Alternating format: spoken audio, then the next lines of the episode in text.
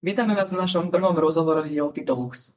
Účelom tejto diskusie je dostať do popredia tematiku a dôležitosť akustiky budov.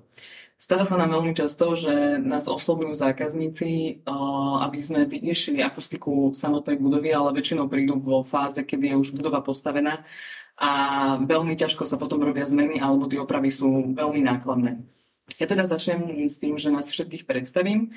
Moje meno je Jana Budačová a som v spoločnosti Hilti ako technický marketing.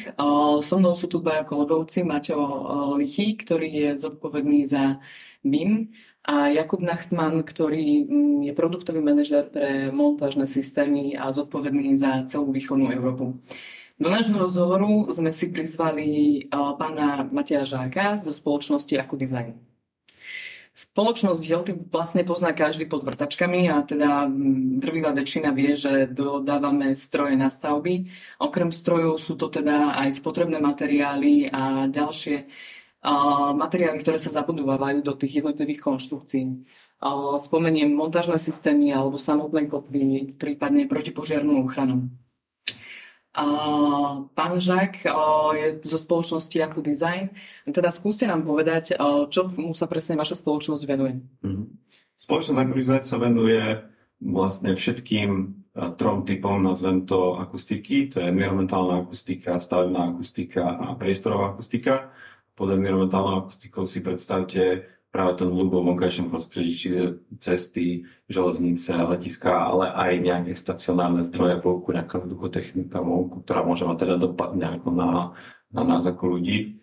A tá stavebná akustika je práve možno to, čo, v čom tu máme najväčší prienik, a to sú rôzne detaily, čo sa týka vnútorných deliacich konštrukcií, závesov, ukladania vecí, napájanie potruby. A potom máte tie pekné veci, to je tá priestorová akustika, teda návrhy divadiel, kín, kultúrnych domov alebo aj takýchto nahrávacích štúdií.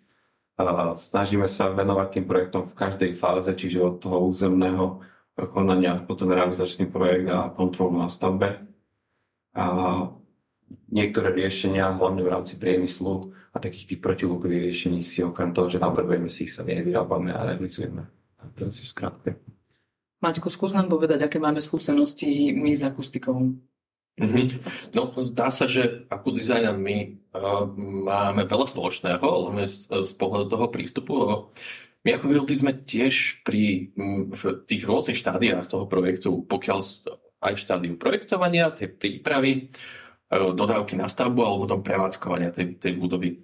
A s čím my sa stretávame? Nie je to veľmi často. Za posledného tri a pol roka sme dostali vlastne, ja si pamätám, tri požiadavky, ktoré mali také spoločné menovatele, akože bolo to v čase kolonácie. Mm-hmm.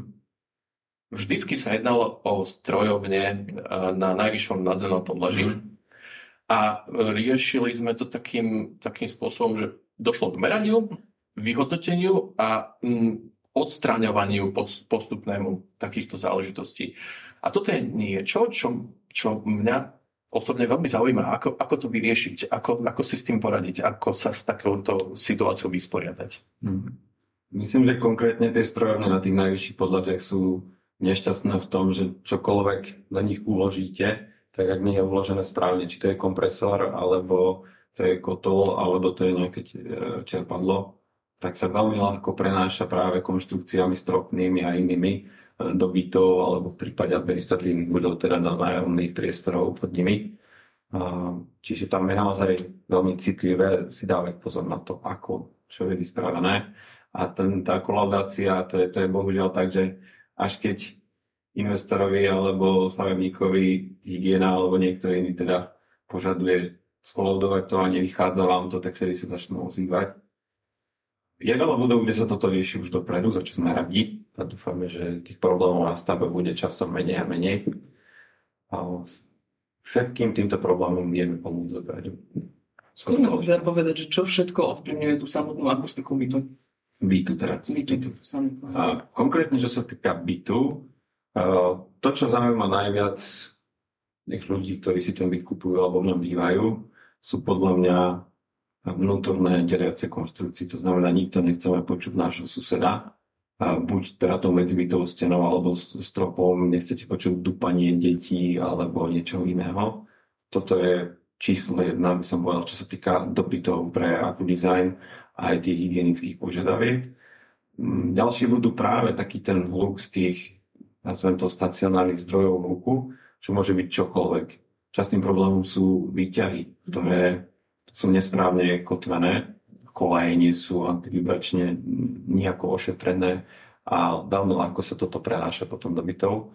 A potom sú to práve tie, tie, tie kotolne, kde môžete mať um, nejaké teplné čerpadlo, čo je dneska veľmi moderné, hlavne pri nových bytovách, ktoré pokiaľ je nesprávne uložené a všetko potrubie, ktoré s týmto práve prichádza, je potom nesprávne kotvené, tak sa vám môže prenášať celou budovou.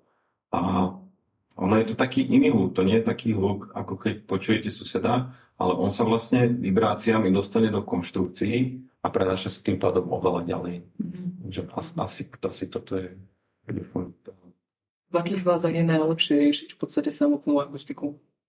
Uh, snažíme sa vždycky s architektami spolupracovať už, keď sa tvorí nejaká štúdia. Mm-hmm. To je zatiaľ také nezáväzné.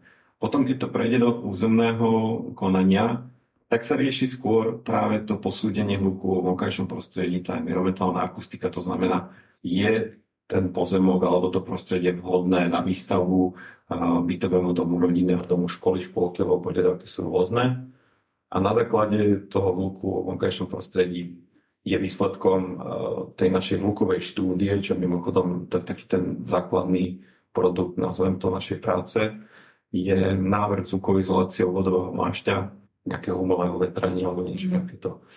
A následne po tom stavebnom konaní už sa ide do detailov, to znamená, tam sú tie vnútorné dvoriace konštrukcie, tam sú tie kotvenia všetkých tých, tých potrubí, tých zariadení, tam sa riešia podlahy, mm-hmm. tam sa riešia všetky. Takže, takže asi začať v tom územnom rozhodnutí je výborné, lebo sa nalodíme do projektu a vieme ich upozorniť, čo vás čaká v stavebnom uh, konaní a potom tam sa to teda vždyšlo podobne. A percentuálne by ste odhadli zhruba, že koľko investorov alebo projektantov to vôbec rieši? Uh, toto sa ťažko hodnotí, lebo za posledné tri roky nastal veľký zvrat, musím povedať v tomto, uh, kde tá, tá, tá akustika išla do povedomia oveľa viac. Možno, že to je aj práve tými nepodarenými kolodáciami, ktoré sa tu roky diali. A tí, čo sa už popálili, sa pri svojom novom projekte automaticky ozvú, obzvlášť ak sme im pomohli. Mm. Takže percentuálne je, ja neviem, koľko bytoviek sa stáva v Bratislavskom mm. kraji, a takže neviem, či sme na dvadsať percent projektov alebo päťdesiat percent, máme tu aj iných akustíkov, ale asi budem dúfať, že sa blížime k päťdesiat percent mm. a dúfam, že to bude len viac každým rokom. Jakub, a akým spôsobom dokáže spoločnosť Hilti pomôcť vo všeobecnosti v akustike? Pokud bylo řečeno týká se to vrátí našich produktů, který nám nabízíme portfoliu, začíná to montážními systémy, na tu oficiální výrobu, ale samozřejmě to musíme nějak ukotvit, takže se týká i kotév a zároveň právě těch prostupů požárů, o kterých jsme se bavili. No a když začnu těch montážních systémů, tak samozřejmě musíme někdo navrhnout, ale tady máme naše inženýrské oddělení, kde máme spoustu kolegů, kteří měli dělat velice kvalitní návrh a samozřejmě si byl závisí na tom, jak dostaneme skupinu od zákazníka. Ten zákazník může být jak mimo realizační firma, tak i samozřejmě projekční kancelář. A pokud se právě bavíme o podkonstrukcích, třeba těch strovnách nebo na střechu od nějaké jednotky, vzduchotechnický například, dokážeme udělat třeba i návrh, takže ta konstrukce vůbec nezasahuje do pláště. V podstatě položíme čistě jenom na tu izolaci, která je na střeše, což samozřejmě potom pomůže tomu přenosu. No a dále se pak věnujeme těm návodům v interiéru, kdy kotíme jednotlivé konstrukce vevnitř a řešíme ty protipožární uspávky. Vlastně tady to všechno dokážeme udělat jak ve dva dé prostředí, tak i v tři dé prostředí, takže i, i do BIMu se dostáváme, což asi no, tady předám kolegovi, který je v tom větší expert než já. No dobré, tak Maťko, povedz nám, ako je na tom naša krajina s BIMom? No pokiaľ si na obim, tak my sme sa s AkuDesign napríklad stretli naposledy na na konferencii, ktorá, ktorú organizovala BIM asociácia Slovenska. To bolo asi v desiatom mesiaci minulého roka. A z tej spojitosti vznikol aj nápad dať nás dohromady v, také, v takom zložení, ako sme tu teraz. A keď, ja si, keď, keď by sme sa potom pozreli na to, aké, aké je zastúpenie v týchto rôznych častiach toho celého procesu, tak vôbec tí developeri, oni, ich to zaujíma asi na cez štyridsať percent. Mm-hmm. U projektantov je to možno tretina, u realizátorov možno desať percent a u údržby budov nikto. Čiže postupne prechádzame z, od, od tých úvodných fáz, kde je tá, ten záujem obrovský, až po tie, po tie záverečné fázy, kde zatiaľ len mizí, ale ten vývoj je úplne úžasný, pretože každý rok sa to percento zvyšuje. Takže takto, ja sa, ja sa z toho teším a chcel by som byť len súčasťou toho, aby sa to zlepšovalo. Dobre, a keď sa bavíme o akustike, tak sa dá akustika riešiť aj v BIM projekte? Mm-hmm. Tak ako ste videli na teda konferencii, ktorú ste spomínali, tak dá, ale je to rovnako zatiaľ pre nás nadšencov, ktorí teda sa rozhodli, že je to výborný spôsob, ako dostať akustiku do projektov, pretože pre nás je veľká výhoda dostať tri dé model, do ktorého duchár zapracoval svoju časť, vodár zapracoval svoju časť a môžeme sa pozrieť, kde nás aké prestupy čakajú a vieme presne navrhnúť aj priamo do modelu a, a pridať do toho ten náš, ten náš layer odporúčaní, čo s ktorým otvorom spraviť na to, aby to bolo akusticky v poriadku. A ďalšou veľkou výhodou je aj presnosť. To znamená, ak my dostaneme model, kde presne na streche alebo v kotolni budú uložené nejaké zariadenia a z našich simulácií vyplynie, že tie zariadenia potrebujú protivku, bariéru alebo nejakú kabínu, kapotovanie, tak to tam veľmi presne vieme osadiť aj s ocovou konštrukciou. Vieme, že nenastanú žiadne kolízie na stavbe, takže toto všetko BIM pomaly prináša a asi tak, tak, takto vieme tomu my napomôcť ako profesia sa zapojiť do tohto sveta. Dúfajme, že to tam bude dobre. Máte už skúsenosti s takýmto projektom akustiky v BIMe? Uh, Áno, ale je to práve tým, že sme sa my rozhodli, že ten náš návrh, ktorý plynie z akustického softvéru, sme potrebovali dostať do výrobnej a výtožnej dokumentácie a to sme teda sa rozhodli nerobiť klasickým spôsobom, ale práve prekresliť si, vytvoriť si ten tri dé model v tom archikede, potom z toho vytvoriť výkresovú dokumentáciu a zároveň si potom klientovi odovzdávali samotný ten tri dé model, ktorý dostal aj realizátor toho riešenia, ktoré už sa aj realizovalo mimochodom. A všetky tie strany si to veľmi pochvalovali práve v tom, že predišlo sa takým tým nekonečným opravám a nálezom na stanovisk, kde aha, tak aj tady to ide trúbka, alebo aj tu máme niečo, čo nám zavadzia, takže takto sa nám podarilo zatiaľ zapojiť. To som sa chcela presne opýtať, že či máte to porovnanie reálne s tou, s tou realitou toho BIM, takže to sedelo a vyšlo. Mm-hmm. No dobré, a čo Hilti BIM a akustika? Kde dokážeme pomôcť my? Jakub už spomínal takých veľmi šikovných inžinierov, ktorých ktorý máme vo firme. A oni, vysvetľujem tak, oni dokážu ten dizajn, vôbec tú prípravu tých kotvení potrubí alebo podpier pre rôzne zariadenia alebo protipožiarnych prestupov a, a takéto technické záležitosti dokážu vyriešiť, ale povedal by som paralelne s BIMom. Pretože BIM ako taký je, je platforma, ktorá zobrazuje tie grafické informácie, čiže vieme, kde sa nachádzame a obsahuje aj veľké množstvo tých negrafických informácií, tak, tak ako si spomínal, Matej, lebo keď, keď potrebujeme niečo vyriešiť, tak to nepotrebujeme len vzhľad, ale potrebujeme k tomu, k tomu veľké množstvo ďalších informácií.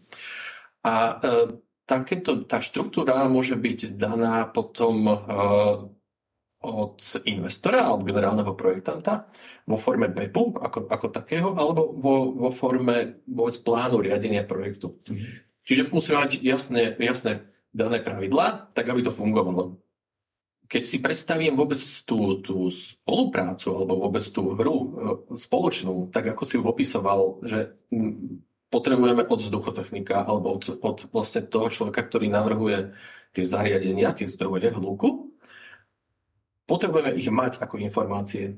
A s tými informáciami potom vieme ďalej pracovať, vyhodnocovať ich a stanovovať potom nejaké výsledky alebo riešenia ako také. A my by sme, čo, čo je vlastne ambíciou toho, toho BIMu? vôbec zdieľať, zdieľať informácie medzi, medzi projektantami alebo medzi, medzi ľuďmi, ktorí, ktorí pripravujú projekt.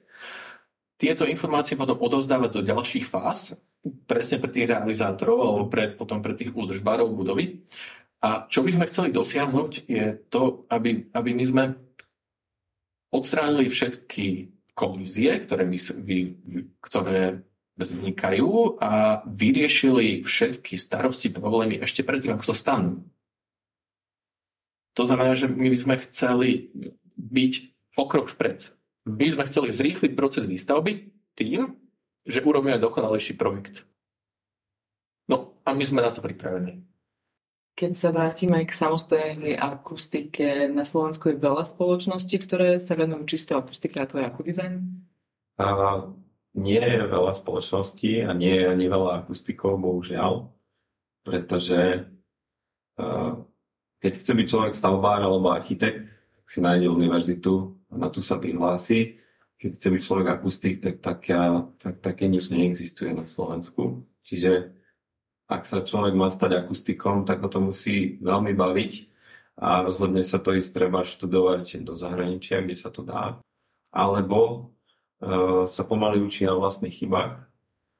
A tým, týmto pádom je tých akustikov málo a ešte menej akustikov ako je AkuDesign, pretože je rozdiel, či je človek merač hluku, alebo je taký ten odborník, ktorý klientovi aj pomôže, lebo aj tie kolaudačné merania, ktoré sme spomínali. Je veľa spoločností, ktoré sa venujú len tomu, že vykonávajú tieto kolaudačné merania, prídu na meranie, vykonajú meranie, zistia, že to nevyhovuje, odovzdajú protokol, pre nich sa práca končí. Čo, čo je v poriadku, oni tak fungujú, ale za nás aspoň to zanecháva veľa smutných klientov, ktorí práve prišli na to, že niečo nemajú v poriadku v budove, takže bude potrebné, aby bolo viac akustikov. Dúfam, že to viacero ľudí natkne časom. Vieme aspoň okrajovo spomenúť legislatívu, ktorá na Slovensku určuje nejaké pravidlá pre, pre akustiku a pre budovy? Mhm. Asi najlepšia do tohto zapadá vyhláška päťstoštyridsaťdeväť ministerstva zdravotníctva, pretože tá rieši komplexne vo vonkajšom prostredí aj vo vnútornom prostredí a v rámci vnútorného prostredia rieši vlk podľa toho, či je zdroj vlku vonku, teda tá cesta alebo železnica, alebo je vo vnútri. To sú práve tie naše prípady, tie technické miestnosti a všetky tieto veci. A čiže to sa dá veľmi dobre riadiť, i keď je zase veľmi taká generál v tom, že ona vám nediktuje, čo máte technicky spraviť, iba definuje najvyššie prípustné hodnoty hluku, ktoré je potrebné splniť a ktoré potom ten, keď príde kolaudovať budovu a postaví sa s tým meracím prístrojom do tej obývačky a ten hluk je tam vyšší, ako by mal byť a je to očividne spôsobené tým, že bolo vybrané nesprávne okno alebo malo byť správne umelé vetranie. Takže toto vyhláškou sa dá riadiť. Čo sa týka tých technickejších vecí, tak je technická norma es té en ká, ktorá rieši práve tie zvukové izolácie tých vnútorných deliacich konštrukcií. No, do detailu, čo sa týka kotvenia potruby, bohužiaľ nie je ani jedna. Takže to už je potom na tom akustikovi, aby si to celé poprepájal a upozornil klienta, že ak nevyriešite uloženie týchto zariadení, ak nevyriešite tieto závesy, tak môžete mať neskôr problém, keď prídem merať hluk podľa vyhlášky päťstoštyridsaťdeväť. Takže tak to je. Dobre, správame z toho taký záver trošku, že zhrňme si ten ideálny postup, ako by mala byť celá tá akustika vyriešená a kto by mal byť všetko do toho procesu zapojený. Uh-huh. Tak určite by mal byť od začiatku podľa mňa zapojený ten, ten koncový klient, ten investor a keby mal možnosť, tak ho upozorním, čo všetko ho čaká a na čo všetko by si mal dávať pozor. Potom je to ten architekt, počas tej architektonickej štúdie a územného rozhodnutia, neskôr projektant počas stavebného konania, s tými komunikujeme počas toho realizačného projektu, aj samotnej realizácie. Je to aj realizátor stavby, ale aj dodávateľia, ako je napríklad Hilti, alebo je to dodávateľ toho suchého chladiča, ktorý na tej streche bude, pretože dáta, akustické dáta nie sú často verejne dostupné, pritom tie protokoly existujú u tých výrobcov, ale projektanta nenapadne si ich pýtať. Vy sami dobre viete, že vo vašich záväzoch máte tie tlmiace podložky, alebo ako to, ako to nazvať, rôznej tvrdosti. Niekedy vyhovuje tá, niekedy vyhovuje tá, ku každej máte vlastné námery a je dobré, keď komunikuje výrobca otvorene, tak ako Hilti, a tie laboratórne protokoly nám to dá a my vieme uistiť klienta, že áno, je to v poriadku. Takže pri tej realizácii je takáto komunikácia medzi všetkými stranami, medzi profesistami, investorom, projektantom a dodávateľmi. Podľa mňa takýto správny mix. Sme mali úspešné postavenie budov. Skvelé. Ja vám všetkým ďakujem veľmi pekne za rozhovor. Pre tých, čo nás počúvali, ak by ste mali nejaké otázky, tak sa môžete prihlásiť na w w w bodka ask hilti bodka s k, kde tie otázky môžete položiť a bude vám na ne zodpovedané. Ďakujem všetkým a prajem pekný deň. Ďakujeme. Ďakujeme.